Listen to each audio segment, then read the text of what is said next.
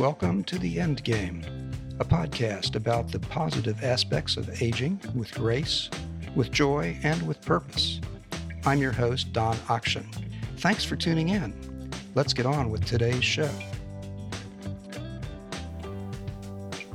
On today's podcast, we'll hear from an entrepreneur who created not just a business, but an industry. But first, we enjoy a moment of lyricism from a celebrated Baltimore poet, Jacqueline Oldham. The Elders. The last of the elders are fading away from this world. Their minds and bodies betray the frailty of age. Lives well lived, now bone weary. Uncle just turned 100 last month, finally reaching his happy Alzheimer's wish uttered at random these last 10 years. I'm going to be a hundred. His wife, nine years his junior, and the last paternal blood aunt, rolled into the party on a reclining gurney. Her steady gait, her artist's flair, her joie de vivre destroyed by late-stage Parkinson's. Her once strong voice, now a whisper. The elders on the other side send telepathic messages. The smells of great-grandma's kitchen inhaled as I twilight nap on the couch. Mother's aura wraps around mine as I go about my daily chores or stand frozen in a moment of fear. When I walk into a room, family members gasp. You look so much like your mother, I thought I was seeing her ghost. When I look in the mirror, I see my mother's face hairline slightly receding at the temples, the shape of her mouth now mine. My speech, just like my father's, words and cadence the same. Even the shape of my knuckles is his, and the way I rub my brow. What say you to me, my elders? Have I passed your everlasting test? Am I now fit to be one of you? Will you greet me with love and kindness when at last I am at rest? You can find more of Jacqueline Oldham's poems and essays at baltimoreblackwoman.com.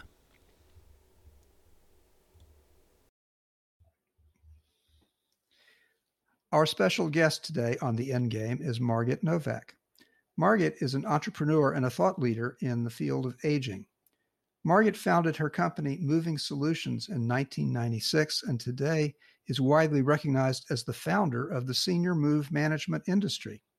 In 2020, she left the formal work world and began a new role as author, speaker, and champion of a revisioned picture of aging. She is the author of the book Squint Revisioning the Second Half of Life. Margit, welcome to the podcast. Thank you for having me. Creating a successful business is a great accomplishment, but founding an industry, wow, that's pretty extraordinary. Do you have any did you have any idea at the time that this would be the result when you first started moving solutions? I think in my initial months I did not. But by the time I'd been in business for a year, I began to see the, some of the important issues that working with an older population led to. As I saw people getting interested in getting into this business and starting senior move management companies in cities around the US, I realized that we were starting what would become a new industry. We thought about a code of ethics, that was our primary concern we were excited about opportunities for collaboration with other people who shared our passion. We wondered if there might be opportunities for research with some with some academic organizations that were interested in work with older, older adults or issues of transition in later life. Um, so we had many reasons for forming the organization, but I think the chief one was developing a code of ethics so that um, that would guide members because there are many black and white issues and we saw that we were dealing with a vulnerable population and dealing with their belongings. And this for us was a formula where unscrupulous people could get involved and we wanted to make sure we were stating what the values of the industry should be. Great. Move management sounds on the face of it like a very business-like efficient service but i get the impression your scope got a lot broader and maybe fuzzier uh, once you got into it is that is that a fair statement it's a very fair statement um, we used to say we didn't move things, we moved a lifetime. And that often was what we were doing. It isn't that people took everything from their lifetime, but they had a lifetime of things in their home that they needed to go through and decide what would go with them in their new life, um, what would happen to things that weren't going with them. We invariably heard lots of wonderful stories from people about different periods of their life. I would be with someone who um, had significantly limited visibility. And as we were taking a tour through the apartment, I remember someone saying, These oil colors and watercolors are what I used to do. But as I started losing vision, I moved into charcoals. And I literally, in walking through their home, was able to see how they continued their passion even as their abilities changed. Um, I would see pictures of people in armed forces uniforms and it and recognize that I was looking at one chapter in what was a long book. And it was a very good reminder of how rich the other chapters were. And there was often a lot of richness in this chapter. And that was the other thing that we saw. Uh, I think often family members got too wrapped up in deficits that people had, and we didn't know who they were years earlier. In some ways, we could accept them just as they were. We were sort of meeting them in the moment and saying, let's work together as a team. Your uh, new book is called Squint uh, can you explain what the title means? Someone asked me if, if it was like Malcolm Gladwell's Blink. And I said, well, I would love to be compared to Malcolm Gladwell, but it's not. Um, uh, squint is an artistic ploy that artists um, have used to focus on a particular part of their artwork and make other things not as uh, change the perspective of some of the others. They might blur so they could look at a particular part of their artwork. And the, the idea of the multiple squint was looking at multiple pieces of art for trends. Um, and in a way, that's what I was doing with a lot of my looking back at my life. I was focusing on particular periods and memories. Um, and just as an artist might get some aha moments from from using the artistic ploy of squinting i had aha moments from a changed perspective looking back at them at this age is what i think gave squinting or its power for me. It's that i looked back with a different perspective. Okay. I have seen the book described as a memoir although personally I found it to be much wiser and more provocative than I would come to expect from a memoir. Uh, I also know it's not a self help book, but I thought that a lot of the stories you tell have lots of practical applications for our lives, uh, particularly in the area of family relationships. So, what were you? What was your motivation, or what were you attempting to do with the book? Or is it self help? Is it memoir? Is it inspirational? Is it some great big gumbo of all of them? Yeah, in some ways, it's a little bit of all of that. When I looked back at my life, I realized that my stories were actually part of larger stories.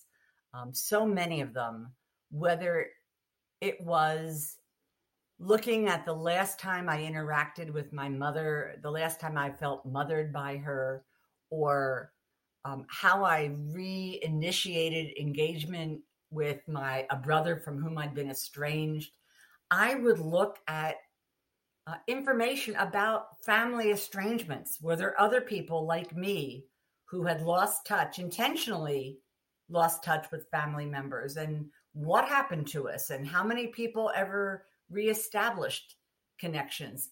And I I found that so many things that I observed in my own life or in clients' lives were parts of much bigger stories.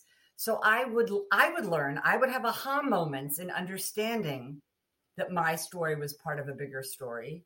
And sometimes I would have learnings about it and observations.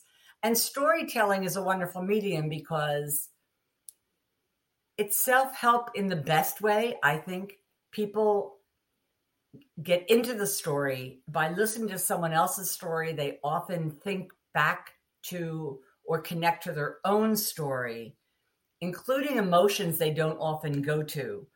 And it's the best way to learn or change because it doesn't feel like you're being taught something or someone is prescribing a, some direction. No one's saying you should do this, you need to do that.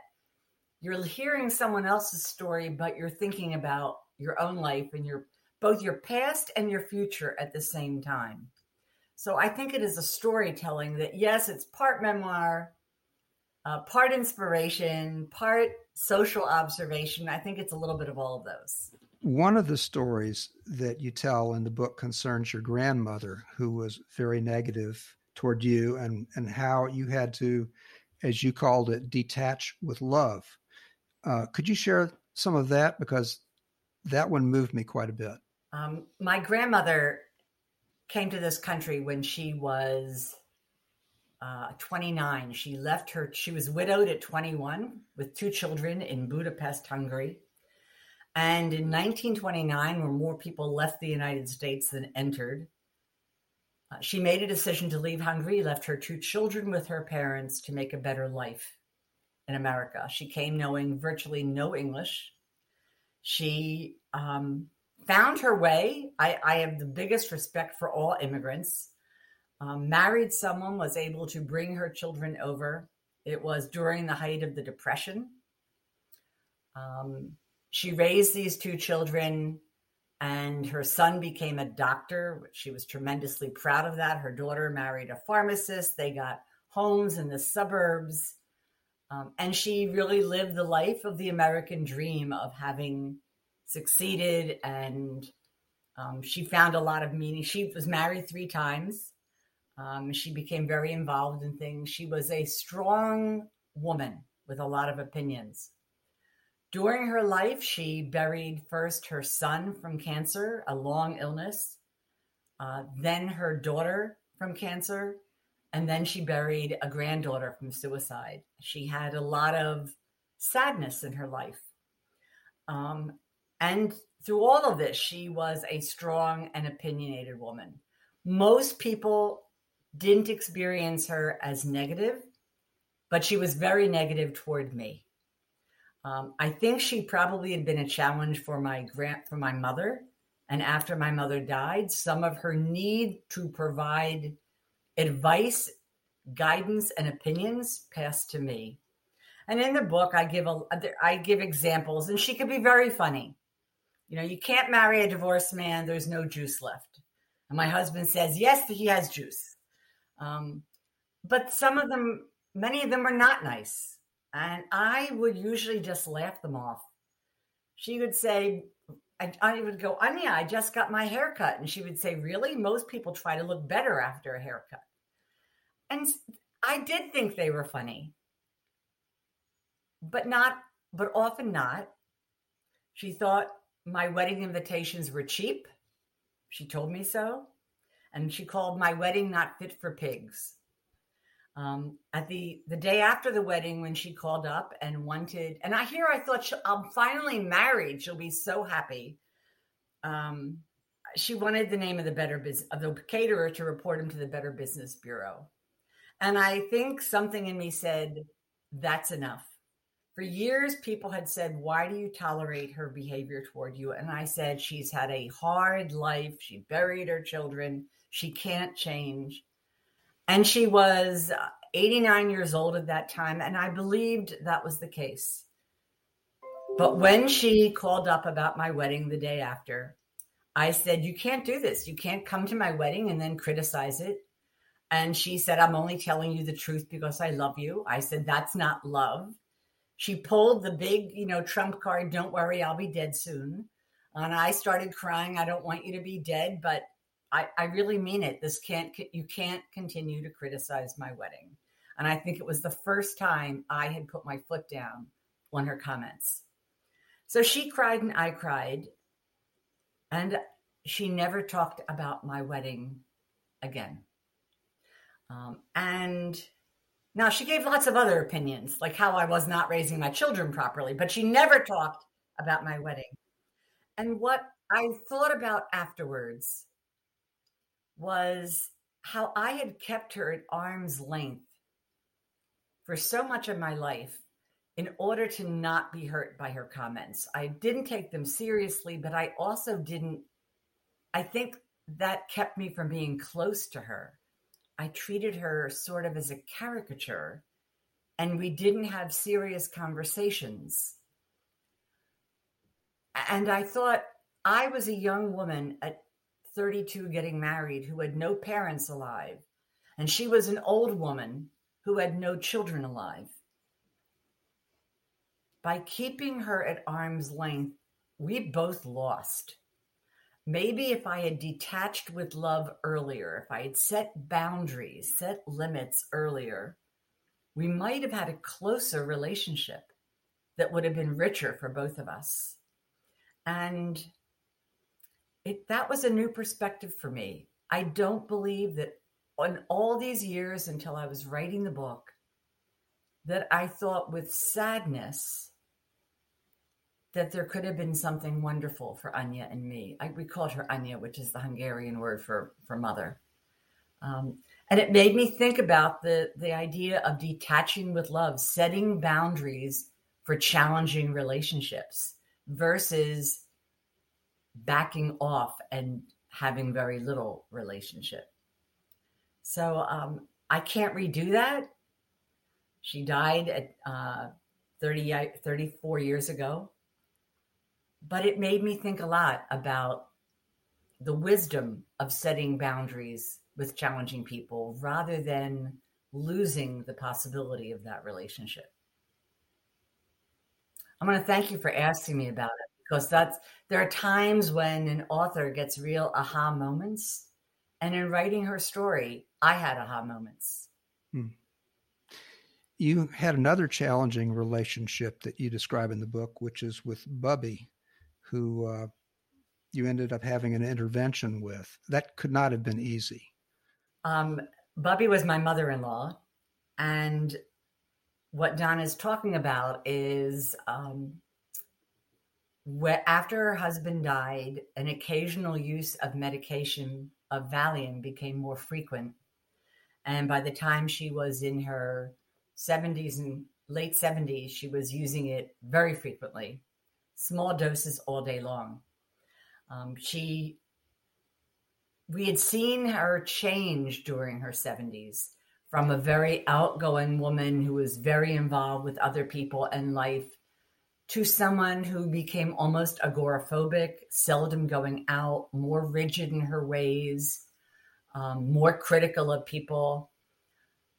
And when she went into a, a small senior living community, we faced a time when we decided should we have an intervention. She was unhappy at that community. She'd been unhappy living with us. She was unhappy not living with us. And we we offered to build a little apartment for her. And she said, if you do it, it will make me sick. We said, but you're miserable. She said, I know I'm miserable. Leave me alone. Well, my husband, um, we did, we persevered in spite of that. And we started building the little apartment, and she got sick. And she was hospitalized. And she called us on the phone and said, Bring me Dr. Kevorkian's phone number and a pad of paper and my pill of Val, my box of Valium. We called her doctor and said, She's going to commit suicide. He said, No, she won't. And that day, my husband um, fired that doctor and found another one who agreed that Bubby was using too much of a medication that was not impacting her in a good way. And uh, this doctor believed, as we did, that she should get off of Valium and onto a geriatric dose of a medication like Zoloft.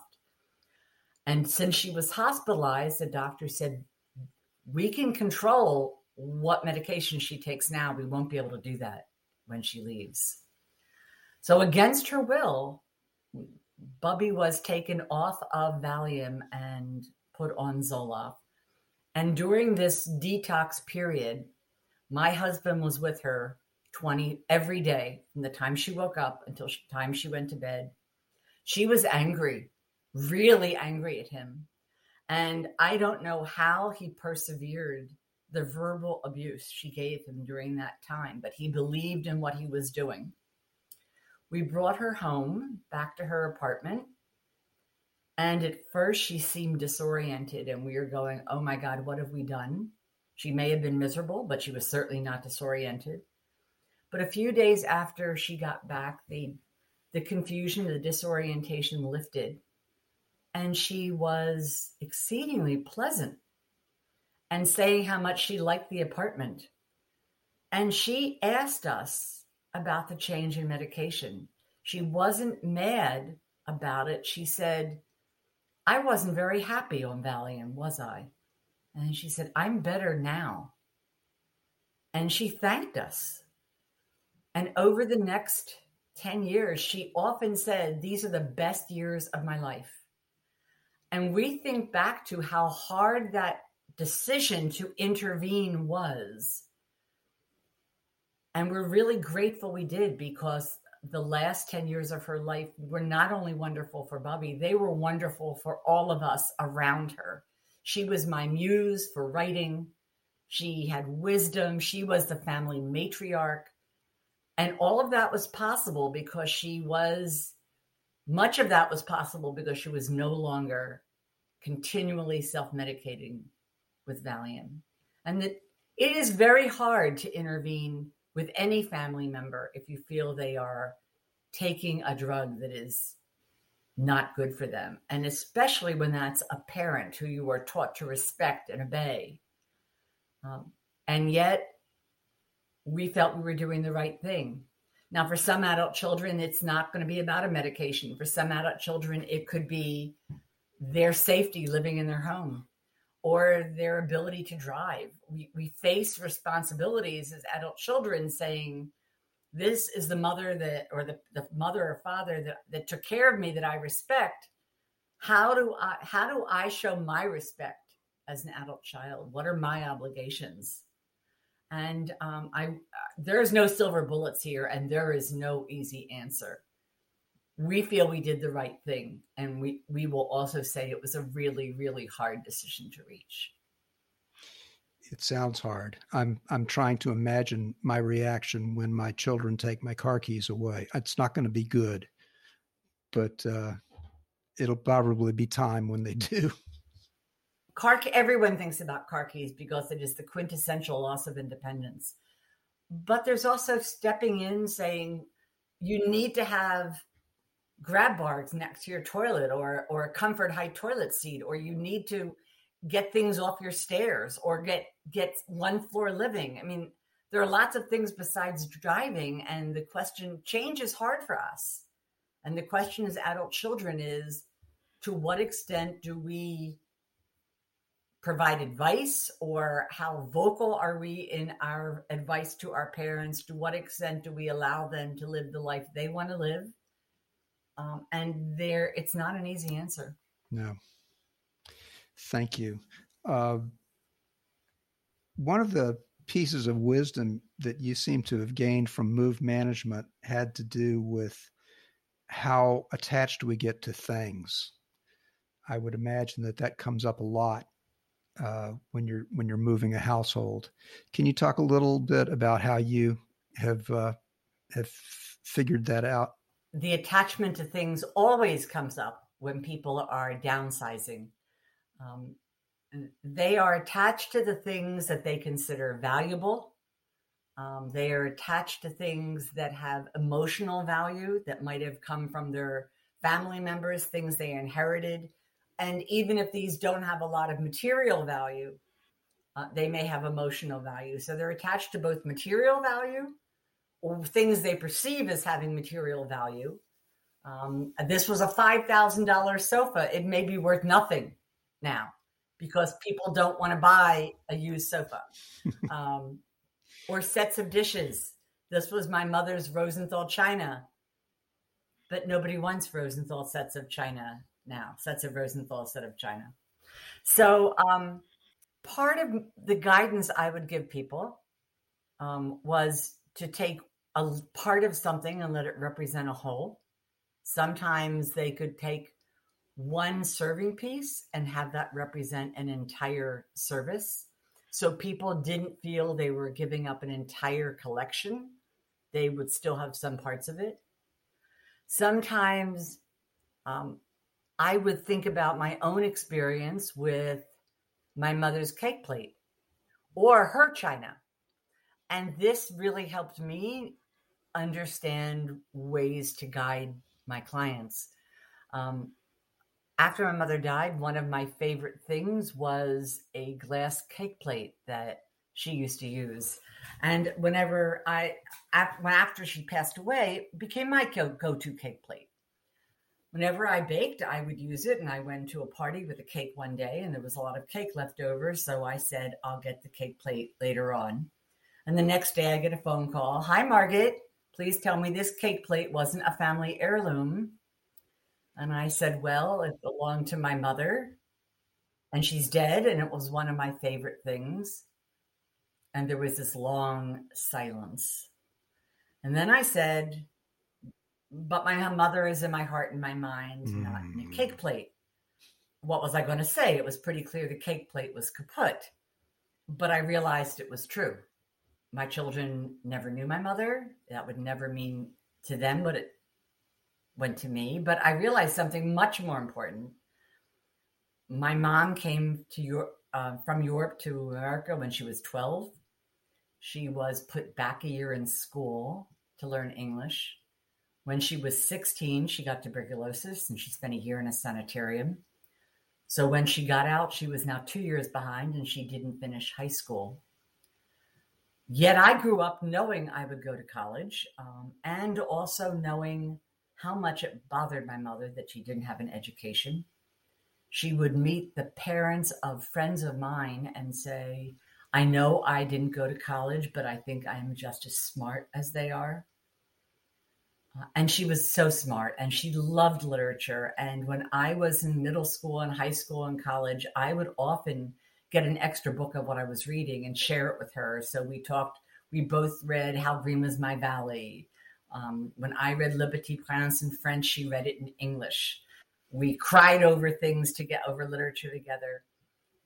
And I realized if I wanted my children to know, understand their grandmother and have some appreciation of who she was, they wouldn't get that from my passing on, passing on a cake plate that she owned. They will only get that from my sharing stories about her that I had been thinking about physical things as representing my mother. And it is the stories that I want my children to know. Um, and I realize that stories are exactly what we pass on. They become part of our nar- our personal narrative. Uh, and we worry, we safeguard the wrong things because we're focusing on things when we really need to pass on the stories. And uh, I would often tell this story to clients because just as we talked about the power of stories, after I talked about the cake plate, I didn't need to say to them, You don't need the service of China. They said, I don't need the service of China. And often, after they told the story of something, they would say, I have the story, I don't need the item. One of the things that move that is that move managers are very good at, we're very good at listening to stories. And while adult children may roll their eyes thinking, oh God, not this story again, we haven't heard the story. And we know the story has a purpose. The purpose is for our client to recognize that they will still have the story with them. It was amazing how often telling a story freed them up to let go of the item because they realized they had what the what the item represented in the story. So um, yes, people are very attached to things, um, but often they they begin to realize it is the story, and that's one of the benefits of working with someone who was a good listener of those stories. Terrific. So now that you have created a business and created an industry and written a book and are more or less retired, what happens now? What do you see for yourself in the next uh, 30 to 50 years? The next 30 to 50 years. Um, I'm still evolving that. I thought I would be someone who would go, who would need to go right from my life at Moving Solutions to something, to a purpose, uh, to a retirement job, a retirement purpose. I knew that most people who retire don't do that. They spend some time figuring out what their next phase looks like. And I said, I won't do well with that. But that's not the way it happened. I didn't go immediately to a retirement purpose. I left my work world about a week before COVID hit. Um, so I had a forced cocooning time. Uh, and I've done amazingly well, embarrassingly well, um, during this time of feeling things out. Um, I wrote I wrote the book Squint, which and it was wonderful to have purpose during COVID. Um, so that was my gift that I got from the pandemic, the the focus on on writing the book. Um, I have started to meet people who are becoming new friends, but I realize that forming new friends when you're older takes mindfulness. It takes intentionality to create an opportunity to feel safe, to have deeper discussions and new friends don't become old friends overnight, um, but they become friends and friendships that can be rewarding and stimulating. And I realize that I need to be, I need to take some responsibility to enable these new friendships to occur. And that's been an enriching experience during this life, developing new friends. Margit, thank you for being on our program today.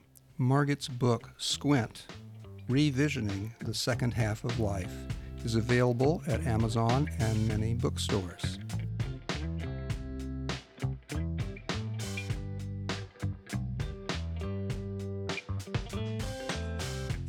Thanks for listening to our podcast. You can also subscribe to our free weekly newsletter, The Endgame, at theendgame.substack.com. I'm Don Aktion, wishing you all the best in aging with grace, with joy, and with purpose. I hope you'll join us for future programs here at the Endgame.